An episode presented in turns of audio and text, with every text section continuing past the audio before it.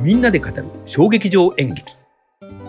えー続いてですねロロこれは僕は行きたくて行けなかったんだけどロマンチックコメディというやつですね、えー東京芸術劇場シアターイーストなんかすごいロマンチックなやつだったらしいですねこれこれねはい素敵なんですよロロ三浦直之三浦さんがまあ書いて、えーなんと今回は、えーある町にある、えーうん丘の上にある、うんえー古本屋さんいいね古本屋、ブレックファーストブッククラブっていうえー何朝ごはんを食べれるのうんまあ昔はね、 あー昔はねうん、まあそこでは、まあ、ある意味読書会が行われてて、へー課題図書はいつも決まってる自費出版の、えー小説なんあですけそうど、ね、なんですねへでえ店主が森本花さんで、はいはいえー光っていうえー名前なんですけどね、それと「あさって」っていうのが、えー、望月彩乃さんとと「隣」っていう人がいてそれがえーっとね大場みなみさんでよくあの、ロロに知ってる知ってる、うう、ん、あのまあその3人を中心に、うんえー、と一冊の本をまあそれが実はその「あさって」っていうえーあさっては誰だっけ、えー、望月さんか望月さんのお姉さんのが書いたはい本らしいんですよ。うん、うん、自費出版のそこれはあれですか設定としてはその子たちは高校生とかではなういいやいやいやいやもう大人で大人の営営業ししてるんですけどまあ仕事を全し然客は来ない感じですよね。まあ、仕事をしてるってことまあだからいゆ夢物語みたいな感じのうん本当になるほどね、ええだからまあ本当時間軸も含めて、うんなんか三浦さんが描くロロワールドっていう感じで、まあ男男性陣も絡んで、うんええなかなかいいお話でして、へえええなんかロロってなんか少女漫画っぽいところもあるじゃないですかそうでもない今回のやつは、ああちょっとねそれはありました。うんええ僕はうん1970年代8年代の少女漫画ものすごい読んでましたからだからそういうテイストをなんかちょっと感じるんだけどいつもあの杉山さん、イタルさんがね美術ああやってて、すすごくその本屋の雰囲気があいいよよくって、うん僕まあ最前列で見てたんですけども、まあ本当に本が一冊一冊いっぱい置いてあるわけですああよ。本当の本がねぐるりとね、なんかそのセレクションを実際見見ててみみたたいいななとと 思って、本のセレクションってすごく面白いですよそうねですね人の家に行ってもねまあ本棚を見るのは、まあ女性陣チャーミングでしたけど、まあ僕の知り合いがは、えー男性陣が良かったんだってああ言ってました。なるほどで、えー良かったんで、えー今回も、まあ、今回は、えーいつも1,000円であの脚本を売ってくれてるんで、はいえー脚本を買ってなるほど家でもう一回読んでみまさしすた。がですあの本読むとやっぱりお音で音で聞いてるのと違って、目から入ってまくる、ねまた目から入ってくるんで、ちょっと違い面ますよね白いですね。なるほどね。戯曲とともに読むといそううね、ですね新しい楽しでみ。劇中でい出てくる作家の名前がそのさっきのお姉さんの名前じゃなくて、うん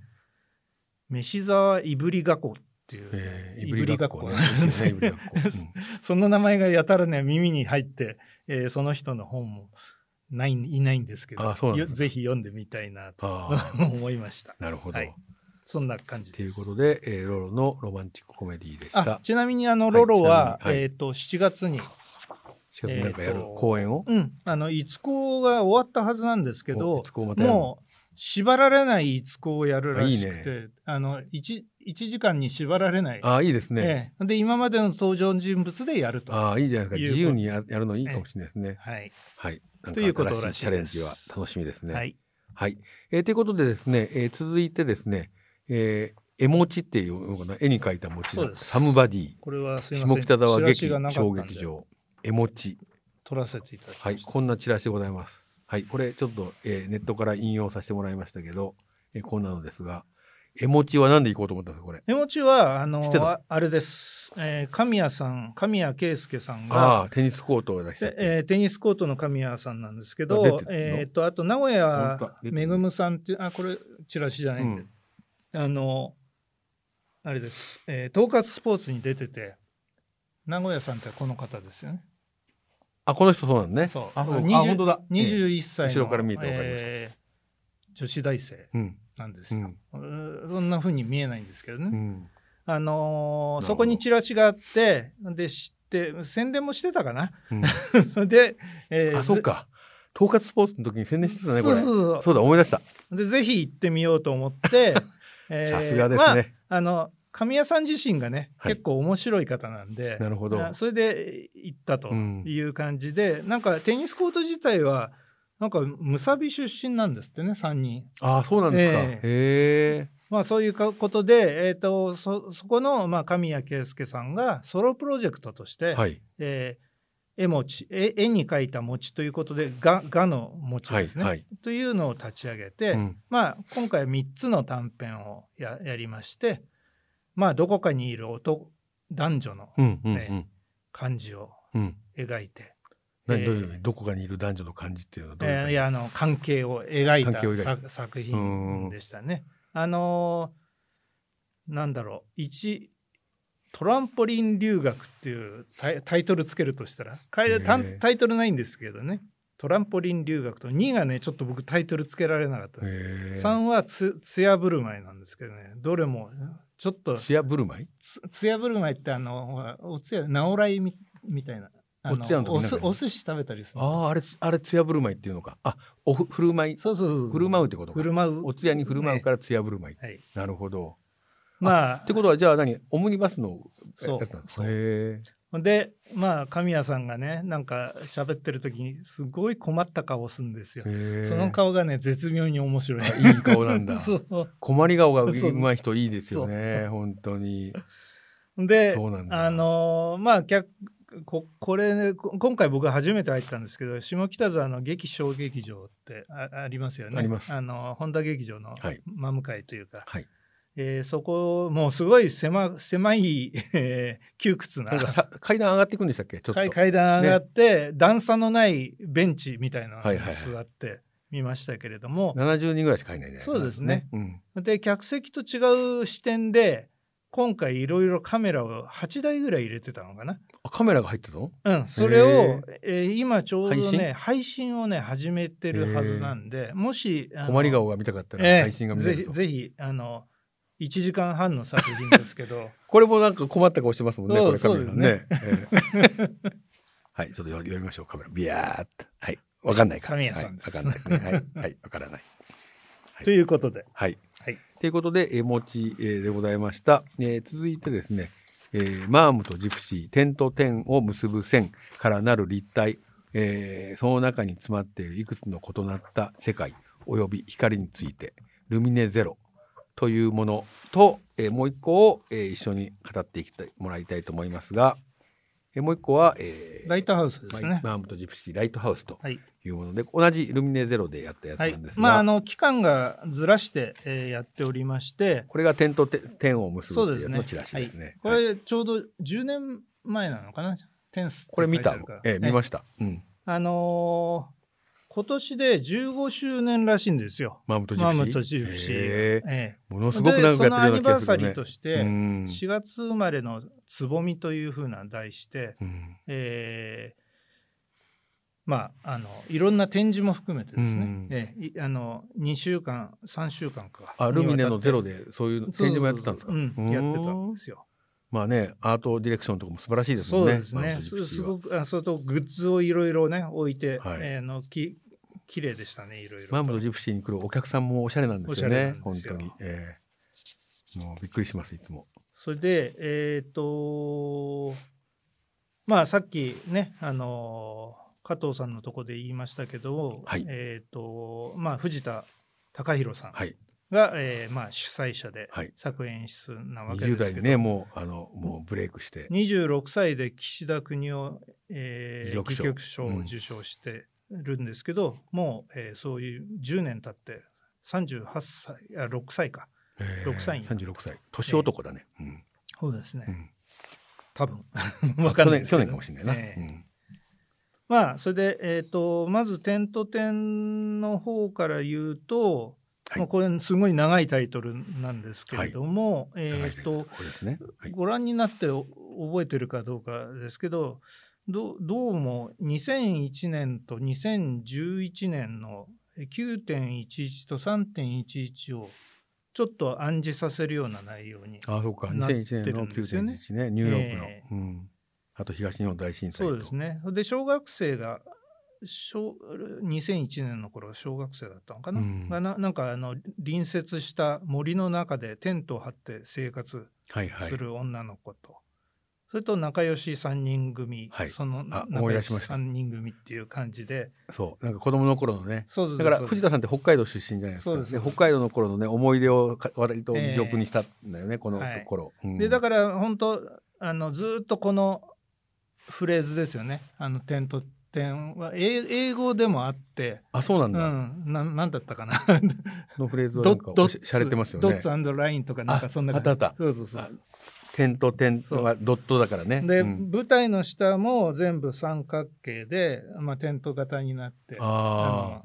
表面もねああそういう舞台だでったカんですねメラもなんか置いてあってこう小道具を動かしてそうカメラに大きくして見せるんですよね。そうそうそうそれを後ろにあのスクリーンがあってそうそこにそこから見えるん映ですよしね出してるというそうええまあしゃあれてのますよね。素敵なそれでまあ小道具なんかの動きももう本当にリフレインリフレインはいはいでやっていくっていうね、それすごいで俳優もリフレインリフレインそうですね。この作品はでも本当になんかすごくこう市場豊かなね、なんかこそうですねええ作品ですよね本当にだ。からある意味ちょっと悲しいお話なのかも、うん、でもなんかすごく知らないですけどね心にジーンとくるね、やつですよね。そうですね、で、まああの同時にあのライトハウスというやつを、はいえーとライトハウスはね今度ちょっとえーご覧になったんですけど私も行ったんですけど、ええライトハウス。ライトハウスはち実ょはっ私はと変わっちゃったんですねあのあれがこれこれこれで、あ、そっか。あこれああチラシは新しいやつなんだこれ。ええ、チラシがね変わっちゃったライトハウスはあの東大の意味なんですが、私はねあの実はあのえっ、と東京芸術劇場の方で見たんですよね。あそうですそうですでちょっとその後あちょっのとこれ中止になっちゃっはてあのー那覇の、えー芸術文化劇場那覇アートなんかできたらしいんですねこけこけら落とし落とし公演で、その後2月18日から、まあ、あの芸術芸術劇場のシアターイーストでうんうんやったんですけど、んまあ、山下さん初日だったと思うんですけど、うんなんで行けたと。そう最初の方はいけたんだでよねもこれねかかわいそうに17公演中ね公演上演できたのね5公演だったんですよね。あそうなんですねえー、それで僕も撮ってたんですけどまあ残念ながら見れなくて、うん今回だから多分本当はここでやる予定ではなかったんじゃないかなと思うんですよ。そうか別の作品を別のやつやろうと思ったうんんだ15周年で企画してたんじゃないかなと思うんですけどここんなにできなかったから多分ライトハウスを。コロナ目ですねコロナ目えうんまあ逆に僕にとっては良かったんですけどね。まあねでもええチケット取ったけど見れなかったよりそもうねですねよかったですねまあ先ほど会った知り合いはなんか3回撮って3回とも流れたって言ってまし たから。そうかいろいろね本当に大変だよなでこの作品はまああの沖縄がテーマにさっきの那覇はいとまあ関連して、えー、ともう1年がかり沖縄取材されたそうで、うんその中で、まあ、取材組み上げていった作品で、うんえっ、と姉と弟、うんうん、と姉と弟か、うんそれといとこのまあ朝食の風景かな、そうですよからね始まるんですよ朝ね。食が繰り返されますもんえねえそれが日常でが描かれあれていいですよねで後半からちょっと動か動き出しそうですねあててれからどんどん変わってきますよねであの市場にい市場市街地とか、はいあのまあ沖縄のなんか取材をしてるのかなそあうれそうな多分のかななんかバーみたいなとこそうろですとねか飲み屋みたいなところね。でえっ、とまあ過去と、まあ、辺野古のこともちょっとはい想起させるような表現ありましたし、まあ過去と現在と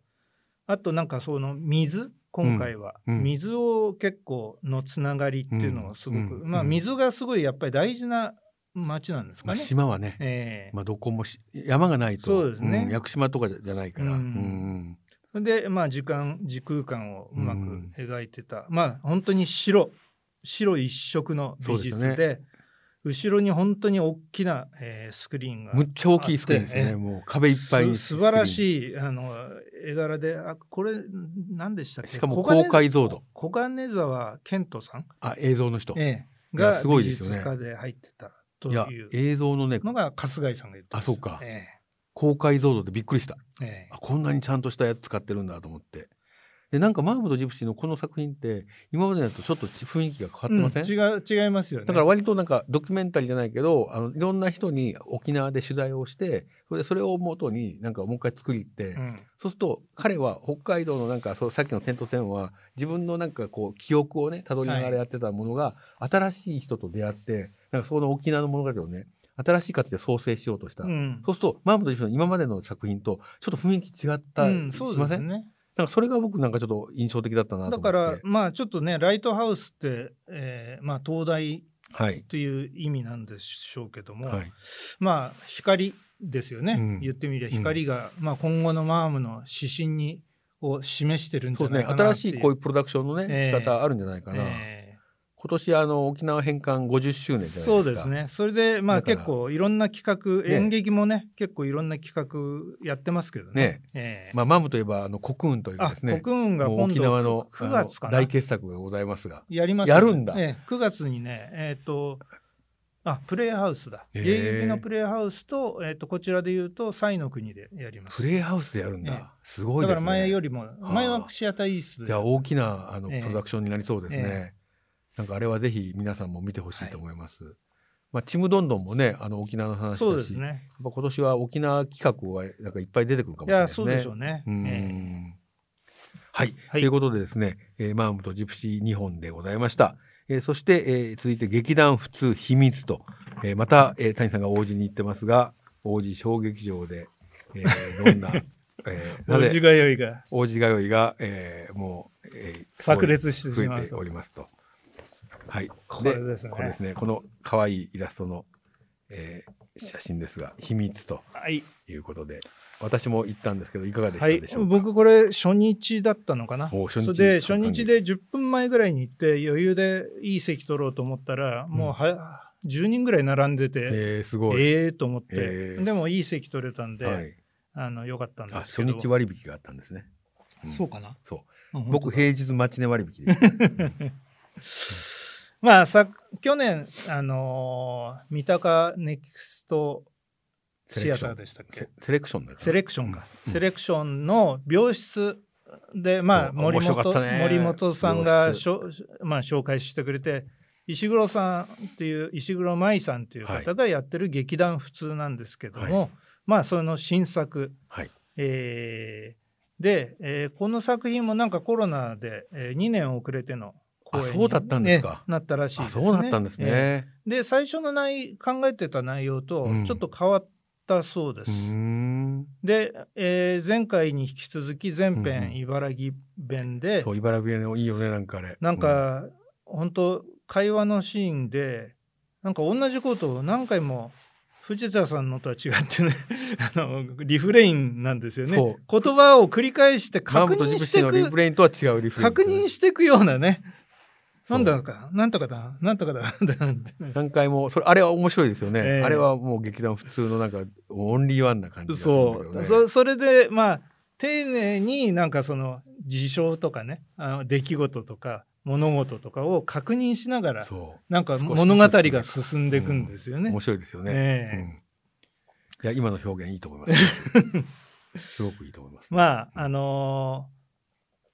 病室でもそうだったんですけども、あの一場面、まあ、今回は一場面除いてうんもう本当に会話が静かで、うん特にまあ主役の、まあ、男性の主役のも持松亮さんお嬢さん面白いね。えーうん演じる、まあ、お父さんとお娘さん、はいそれとお父さんと妻、うんえーおつ妻は、えー、堤し千穂さんというはいそ方うですねらしいんですけど、はいえーっと本当はな30代半ばなんですけどあの老け役をそうですよやねった。と、確かに。この対会話がね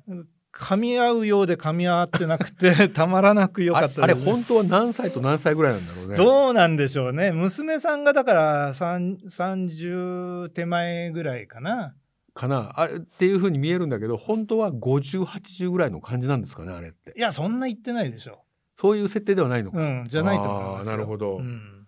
でなも、るほどねまあ、まあ、持ちますさんもちょっと足悪くして、ね。腰が痛いとかね。そうそうそうそうう、なんかそんな感じでんうんやってましたし、まあ、うん、とにかくね、なんか照明とか美術とか音楽とかじゃなくて本当に石黒さんって方は、まあ、ちょっと今今度お話聞ける機会がああるようなんで、あのー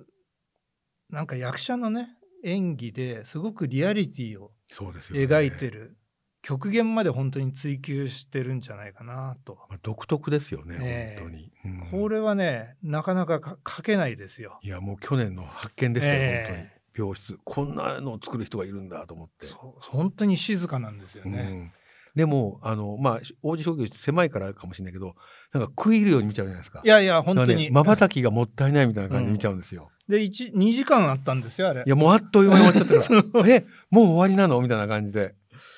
それがねあの石黒さんの秘密ですよ ね。あとですねこの秘密に関してはうちの妻のが今じいじとばあばあがは大いはい阪に住んでて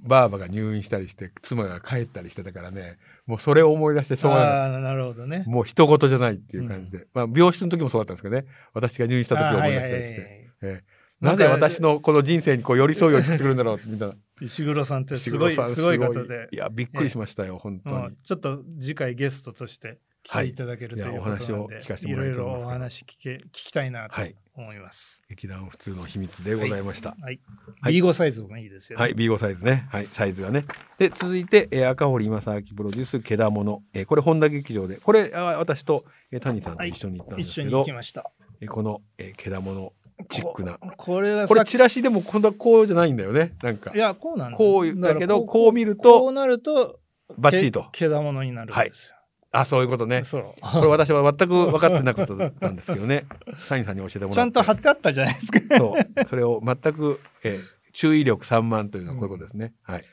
まあ先ほど A- A さんと言った筆の 今回すごいものすごい遅かったらしいですあ、。そうなんだ。あの